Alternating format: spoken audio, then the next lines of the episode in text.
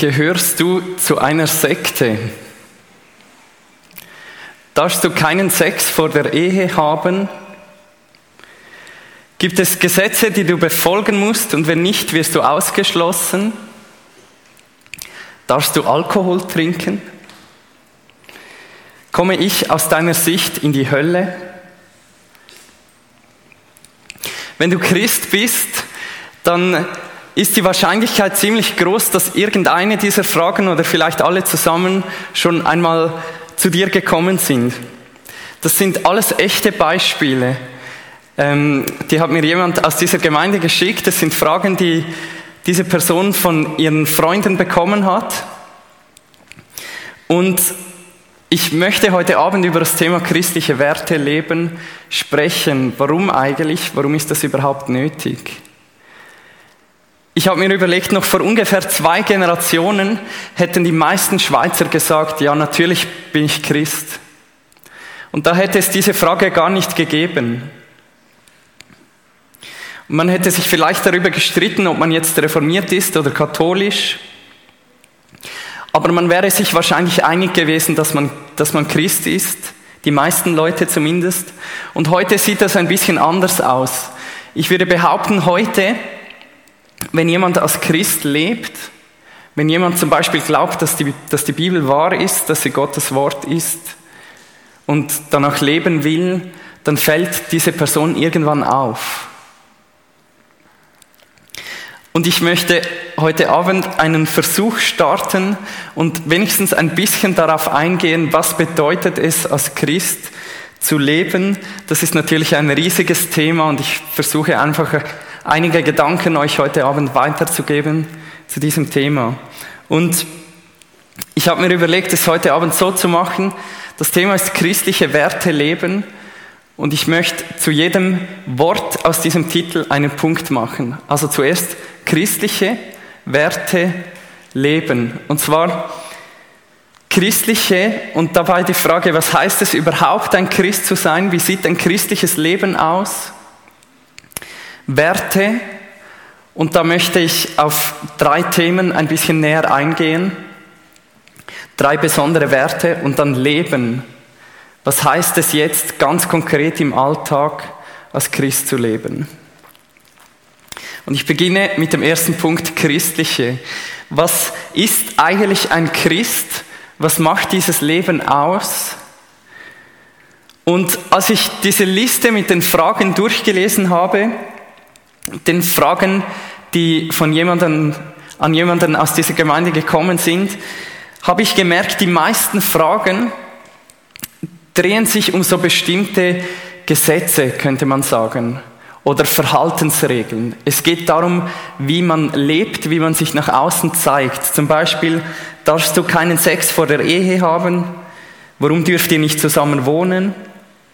Und eine Frage war sogar ganz ausdrücklich, Habt ihr Gesetze, die ihr einhalten müsst und wenn nicht, wenn ihr sie nicht einhaltet, werdet ihr dann hinausgeworfen. Und mir ist dabei aufgefallen, dass diese Fragen alle einen ganz bestimmten Hintergrund haben. Jemand, der so fragt, denkt, ja, ich bin ja völlig frei. Ich kann ja machen, was ich will mit meinem Leben. Aber du armer Tropf, Du bist ein Christ und du musst alle diese schlimmen und komischen Regeln befolgen. Du musst dich an so viele komische Dinge halten, um deinen Glauben zu beweisen.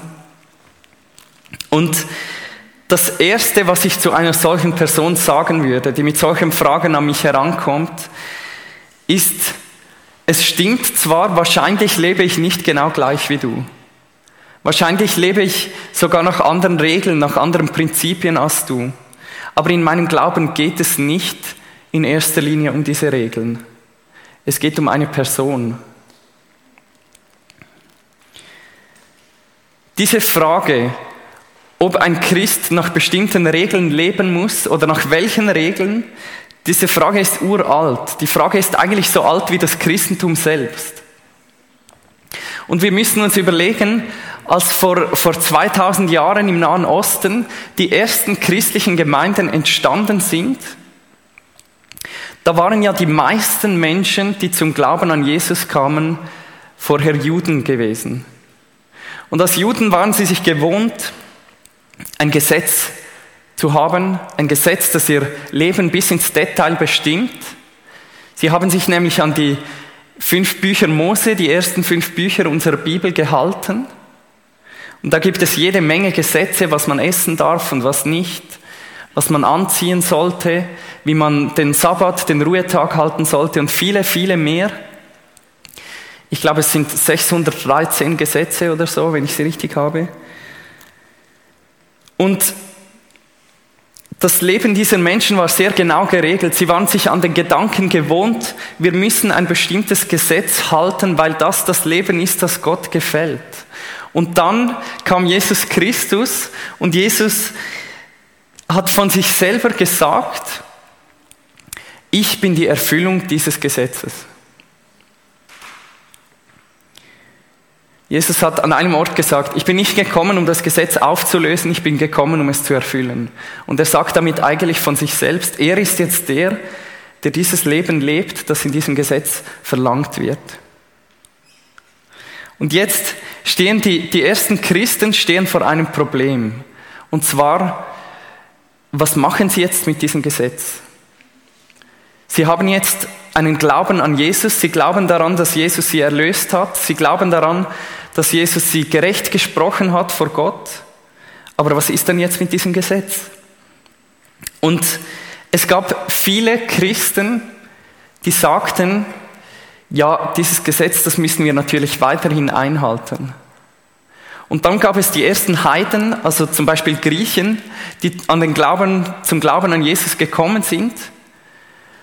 Und dann hat man von diesen Leuten verlangt, dass sie auch das Gesetz halten. Und ein großes Thema war zum Beispiel die Beschneidung, weil die Beschneidung war für einen Juden das Zeichen, dass er im Bund mit Gott steht.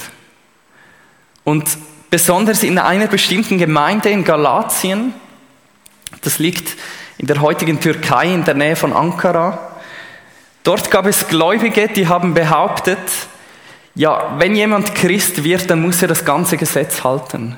Er muss sich beschneiden lassen und er muss nach diesen Gesetzen leben, auch wenn er an Jesus glaubt. Und an diese Gemeinde schreibt der Apostel Paulus einen Brief. Das ist der Galaterbrief. Und ich möchte euch daraus nun einige Verse vorlesen. Paulus schreibt im Galater 5, durch Christus sind wir frei geworden, damit wir als Befreite leben. Jetzt kommt es darauf an, dass ihr euch nicht wieder vom Gesetz versklaven lasst. Ich, Paulus, sage euch deshalb in aller Deutlichkeit, wenn ihr euch beschneiden lasst, wird alles nutzlos sein, was Christus für euch getan hat. Und noch einmal erkläre ich jedem Einzelnen von euch, Wer sich beschneiden lässt, der muss das ganze Gesetz mit allen seinen Forderungen befolgen. Wenn ihr aber durch das Gesetz vor Gott bestehen wollt, dann habt ihr euch von Christus losgesagt und Gottes Gnade verspielt. Wir aber vertrauen darauf, dass wir durch den Glauben an Jesus Christus von Gott angenommen werden.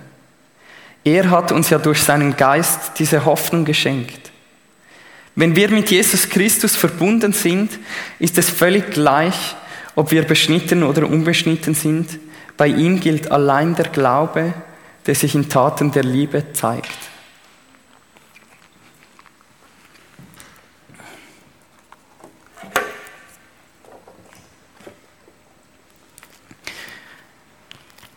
Dieser Text ist immerhin 2000 Jahre alt, aber ich glaube, es ist immer noch vielleicht der wichtigste Text auf diese Frage hin. Muss ein Christ nach bestimmten Gesetzen leben? Muss er bestimmte Regeln befolgen? Die Antwort ist, Jesus hat das Gesetz erfüllt. Und als Christ werde ich nicht durch meinen Lebensstil gerecht, ich werde nicht durch meine, meine Kleiderwahl gerecht, ich werde nicht dadurch gerecht, dass ich all mein Geld in die Gemeinde stecke, nur durch den Glauben an Jesus Christus, durch das, was Jesus am Kreuz getan hat, kann ich gerettet werden. Und das ist der einzige Weg. Und Paulus schreibt sogar an die Galater, wenn ihr jetzt im Nachhinein, nachdem das passiert ist, einen anderen Weg sucht, dann habt ihr die Erlösung durch Jesus wieder verloren. Und deshalb habe ich am Anfang gesagt, es geht in meinem Glauben nicht um Regeln, es geht um eine Person. Diese Person ist Jesus Christus. Ja, das klingt jetzt so, als könnte ich als Christ einfach alles tun, worauf ich gerade Lust habe, oder? Aber so ist es nicht. Und Paulus schreibt einige Verse weiter an die Galater. Durch Christus seid ihr dazu berufen, frei zu sein, liebe Brüder und Schwestern. Aber benutzt diese Freiheit nicht als Deckmantel, um eurem alten, selbstsüchtigen Wesen nachzugehen. Dient vielmehr einander in Liebe. Ja, und vielleicht bist du jetzt ein bisschen verwirrt, was von beidem es dann eigentlich ist. Muss ich als Christ jetzt ein Gesetz befolgen oder nicht? Offenbar auf der einen Seite nicht. Wir werden nicht durch die Einhaltung des Gesetzes gerettet, sondern durch das, was Jesus Christus am Kreuz getan hat. Aber auf der anderen Seite steht da auch, ja, macht nicht einfach das, worauf ihr gerade Lust habt. Dient einander in Liebe. Was von beidem stimmt jetzt eigentlich? Es gibt einen Spruch, der stammt wahrscheinlich von einem der allerersten Theologen, nämlich dem Kirchenvater Tertullian. Tertullian hat gesagt, so wie Jesus Christus zwischen zwei Verbrechen gekreuzigt wurde, wird das Evangelium auf ewig zwischen zwei Irrtümern gekreuzigt. Was sind diese beiden Irrtümer? Auf der einen Seite Gesetzlichkeit und auf der anderen Seite Gesetzlosigkeit. Oder wenn ihr die heutigen Fachbegriffe möchtet, auf der einen Seite Moralismus und auf der anderen Seite Relativismus. Der Moralist sagt, durch mein gutes Leben werde ich erlöst. Und der Relativist sagt, ich bin schon erlöst, mir ist alles egal, ich kann tun und lassen, was ich will. Und beides ist nicht das Evangelium von Jesus Christus. Timothy Keller schreibt, die Gesetzlichkeit sagt, dass wir ein gutes, geheiligtes Leben führen müssen, um erlöst zu werden. Die Gesetzlosigkeit sagt, dass wir kein gutes, geheiligtes Leben führen müssen, weil wir bereits erlöst sind. Und was ist denn jetzt eigentlich, wenn das beides nicht stimmt, was ist denn das Evangelium? Und Keller schreibt noch etwas anderes. Er schreibt, dass das Evangelium ein dritter Weg ist. Und er bringt da eine Formulierung, die ich wirklich hilfreich finde. Evangelium heißt nicht guter Rat, sondern gute Nachricht. Mit Evangelium ist nicht in erster Linie ein Lebensstil gemeint. Es bezeichnet nicht etwas, das wir tun, sondern das für uns getan wurde und unsere Reaktion einfordert. Das Evangelium ist etwas, das für dich getan wurde, aber das von dir jetzt eine Reaktion verlangt. Wenn du hörst, dass Jesus Christus für dich gestorben ist, um deine Sünde am Kreuz zu tragen, um dir zu vergeben, um dich mit Gott ins Reine zu setzen, dann ist das etwas, was von dir eine Reaktion erwartet. Der erste Schritt ist zu erkennen, dass du ohne Jesus gar keine Hoffnung hast. Aber der zweite Schritt ist, dein ganzes Leben auf diese eine Hoffnung zu bauen, Jesus Christus nachzufolgen. Und das wird dich verändern. Es wird dein ganzes Leben sogar auf den Kopf stellen.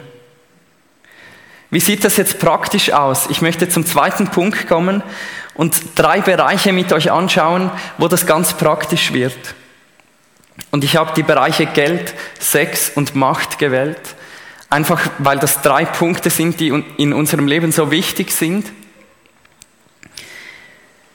Und ja, Micha hat mir schon eine gute Vorlage gegeben zum ersten Punkt Geld. Wie sieht ein christlicher Umgang mit Geld aus? Jesus hat über fast nichts so viel gesprochen wie über unseren Umgang mit Geld. Und einige seiner härtesten Worte waren an die Reichen gerichtet. Aber vor allem hat Jesus das gesagt. Niemand kann zwei Herren gleichzeitig dienen. Auch ihr könnt nicht gleichzeitig für Gott und das Geld leben. Und im ersten Moment, wenn wir das hören, denken wir vielleicht, okay, der Weg, ein, ein christliches Leben zu leben, ist einfach, all sein Geld direkt wegzugeben und möglichst arm zu sein. Aber das wäre wieder Gesetzlichkeit. Dann versuche ich mit, durch meinen Umgang mit Geld, durch ein Gesetz, Gott zu beweisen, wie gut ich bin. Und das funktioniert nicht. Das ist nicht das Evangelium. Aber es geht darum, und Jesus weiß das ganz genau, das Geld hat die Macht, unser ganzes Herz in Besitz zu nehmen. Die Sehnsucht nach Reichtum, nach finanzieller Sicherheit hat die Macht, unser ganzes Herz in Besitz zu nehmen. Und dann ist eine Entscheidung von uns gefragt. Wem soll dein Herz gehören? Wenn du merkst, und das muss eigentlich jeder für sich selber entscheiden, das ist in deinem Gewissen wirst du das spüren, wenn du merkst, das Geld ist jetzt an dem Punkt, wo es mein ganzes Herz in Besitz nehmen möchte. Dann musst du dich entscheiden, soll dein Herz Gott gehören oder soll es dem Geld gehören, weil beides geht nicht. Paulus fasst es sehr gut zusammen in seinem ersten Brief an Timotheus und dort schreibt er 1. Timotheus 6, Vers 17. Den Reichen musst du einschärfen, sich nichts auf ihren irdischen Besitz einzubilden und sich nicht auf etwas so Unsicheres wie den Reichtum zu verlassen. Sie sollen vielmehr auf Gott hoffen. Denn er ist es, der uns mit allem Reich beschenkt, damit wir es genießen können.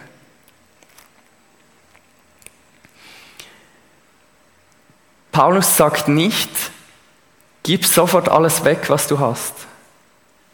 Aber er sagt, du musst begreifen, dass dein Geld und dein Besitz sowieso von Gott zu dir gekommen sind. Wir sollten ihm dafür dankbar sein. Wir dürfen es genießen, das steht da ausdrücklich. Gott hat uns mit allem Reich beschenkt, damit wir es genießen können. Aber es darf nicht den ersten Platz einnehmen. Es darf nicht unser ganzes Leben in Besitz nehmen. Ein zweiter Bereich, wo es viele Fragen und Spannungen gibt, ist das Thema Sex oder Sexualität. Und wir hatten da ja schon einige Predigten darüber, ähm, auch mit dem Buch von Ed Shaw. Deshalb möchte ich da nur ganz kurz etwas dazu sagen. Zwei Fragen von der Liste waren, darfst du Sex vor der Ehe haben? Und warum dürft ihr nicht zusammen wohnen? Und es gibt eine kurze Antwort darauf.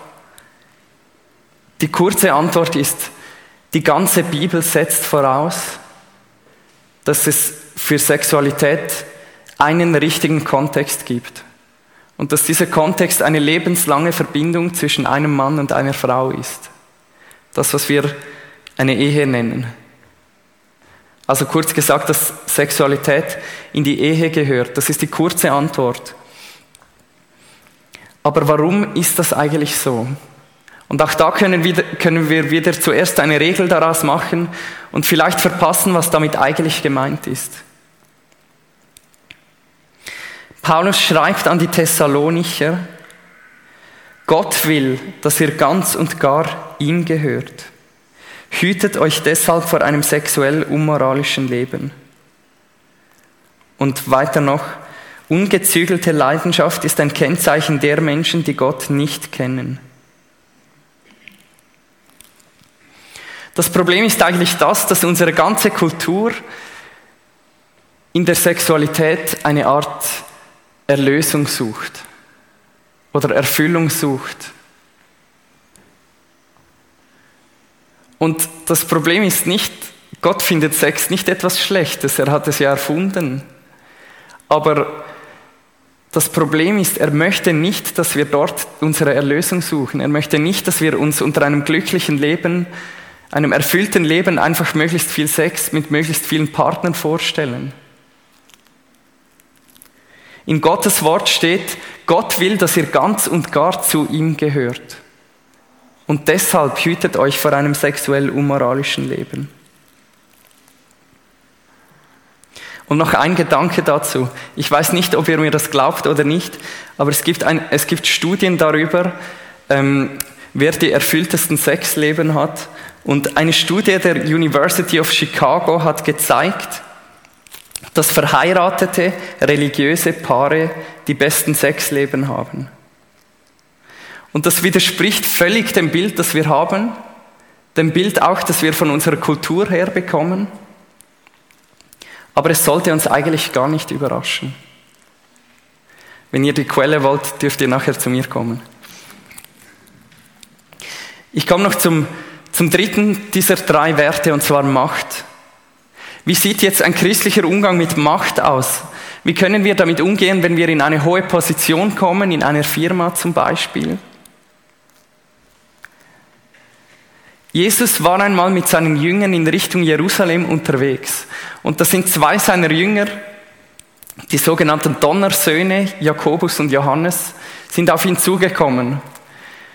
Und diese zwei haben gesagt, ja Jesus, du kommst ja jetzt bald in deine Herrlichkeit und wenn es dir nichts ausmacht, du wirst ja dann sicher auf einem Thron sitzen. Äh, wenn es für dich okay ist, würden wir gerne rechts und links vor deinem Thron sitzen in der Herrlichkeit. Und die anderen Jünger haben das so mitbekommen und die fanden das ein bisschen unverschämt. Und dann hat Jesus alle seine Jünger zusammengenommen und hat zu ihnen etwas gesagt. Er hat gesagt, ihr wisst, wie die Großen und Mächtigen dieser Welt ihre Völker unterdrücken. Wer die Macht hat, nutzt sie rücksichtslos aus. Aber so soll es bei euch nicht sein. Im Gegenteil, Wer groß sein will, der soll den anderen dienen, und wer der Erste sein will, der soll sich allen unterordnen. Denn auch der Menschensohn ist nicht gekommen, um sich bedienen zu lassen, er kam, um zu dienen und sein Leben als Lösegeld hinzugeben, damit viele Menschen aus der Gewalt des Bösen befreit werden. Wie sieht ein christlicher Umgang mit Macht aus? Jesus hat es uns eigentlich vorgelebt. Und es gibt fast nichts, das mich so fasziniert wie die Tatsache, dass Jesus am meisten Macht hatte im Himmel und auf der Erde und dass er all diese Macht verlassen hat und auf diese Erde gekommen ist, um uns zu erlösen. Und er zeigt damit, wie wir mit Macht umgehen sollten. Wir sollten sie zum Wohl anderer einsetzen. Er sagt nicht einfach, auch hier wieder, es geht nicht darum, wir sollten nicht Angst davor haben, zum Beispiel in einer, in einer Firma aufzusteigen. Das ist nicht der Punkt. Aber der Punkt ist, wir sollten die Macht oder der Einfluss, der uns gegeben ist, benutzen, um anderen damit zu dienen. So wie Jesus selber das auch getan hat. Ich möchte zum Schluss kommen und zum dritten Punkt Leben. Lass mich nochmals auf die Frage ganz vom Anfang zurückkommen. Wie sieht ein christliches Leben aus? Denken wir nochmal daran, das Evangelium ist weder Gesetzlichkeit noch Gesetzlosigkeit. Es ist ein dritter Weg. Und dieser dritte Weg heißt eine liebevolle Beziehung mit Gott. Ein Leben, das vom Heiligen Geist erfüllt ist. Paulus schreibt an die Galater, wer zu Jesus Christus gehört, der hat sein selbstsüchtiges Wesen mit allen Leidenschaften und Begierden ans Kreuz geschlagen. Durch Gottes Geist haben wir neues Leben, darum wollen wir uns jetzt ganz von ihm bestimmen lassen. Ich möchte dich heute Abend ermutigen, diesen dritten Weg zu gehen. Weder die Gesetzlichkeit noch die Gesetzlosigkeit, sondern die Beziehung der Liebe, die der Vater im Himmel dir anbietet. Wenn du dir diese Liebe neu wünschst, wenn du sie vielleicht schon einmal erlebt hast, aber sie dir auf dem Weg abhanden gekommen ist, dann möchte ich dich ermutigen, in diese Beziehung wieder zu investieren. wieder die Nähe Gottes zu suchen, dich mit seinem Wort auseinanderzusetzen, darin zu lesen, es zu deinem Herzen sprechen zu lassen. Ich möchte dich ermutigen, wenn du christliche Werte leben möchtest, dass du Jesus Christus ganz neu kennenlernst, dass du ihn ganz eng und nahe kennenlernst. Und ich möchte, dass wir uns jetzt gemeinsam eine Zeit nehmen, wo wir über diese Predigt noch einmal kurz nachdenken, über das Angebot, das Gott uns macht, die Liebe, die er uns schenken möchte. Und ich möchte dich bitten, auch nochmals über diese drei Bereiche Geld, Sex und Macht nachzudenken. Und wenn du merkst, da ist etwas, das ich wieder für Gott öffnen sollte, wenn du merkst, in einem dieser Bereiche lebe ich nicht im Reinen mit Gott, aber ich wünsche mir das, dann möchte ich dich bitten, heute Abend das im Gebet Gott zu zeigen, es abzulegen, ihn um Vergebung zu bitten. Und wenn du dir wünschst, ein Leben mit Jesus zu leben, vielleicht zum allerersten Mal, dann möchte ich dich auch dazu ermutigen, komm in die Stille, sprich ein kurzes Gebet und wenn du möchtest, komm gerne nachher noch auf mich zu. Und wenn du dir wünschst, diese Liebe neu zu erleben, diesen Weg mit Jesus ganz neu, voll und ganz mit deinem ganzen Leben zu gehen,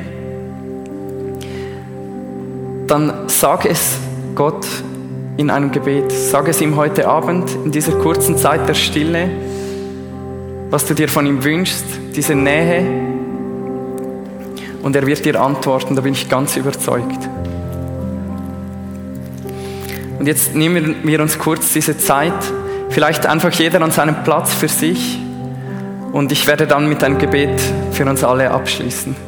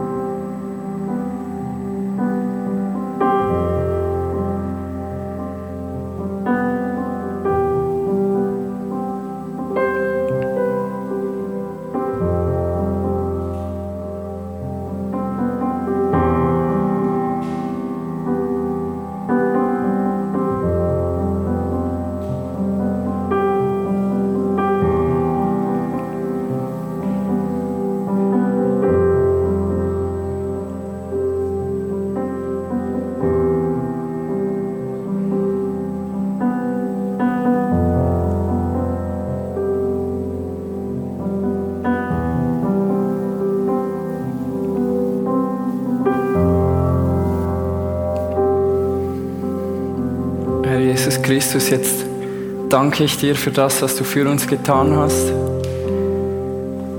Danke für deinen Tod am Kreuz und für deine Auferstehung, für die Erlösung, die du uns anbietest. Danke, dass du alles siehst und gehört hast, was wir dir jetzt in der Stille gebracht haben. Und ich bitte dich ganz einfach, dass du unsere Herzen neu erfüllst mit deinem Geist. Ich bitte dich, dass du Entscheidungen festmachst heute Abend. Besonders wenn wir in einem dieser drei Bereiche, Geld, Macht und Sex, dir diese Bereiche wieder zugänglich machen möchten, dich wieder an die erste Stelle setzen möchten. Ich bitte dich, dass du uns immer mehr zeigst, wer du selber bist, was für eine Liebe du, du für uns hast ich bitte dich, dass dein Evangelium, deine fröhliche Botschaft unser Leben verändert. Weil du uns sagst, dass wir schon erlöst sind, aber dass das von uns eine Reaktion fordert und zeige uns, wie unser Leben aussehen soll. Zeige uns, wie du möchtest, dass wir leben. Führe uns. Bitte leg deinen Segen auf uns, Herr.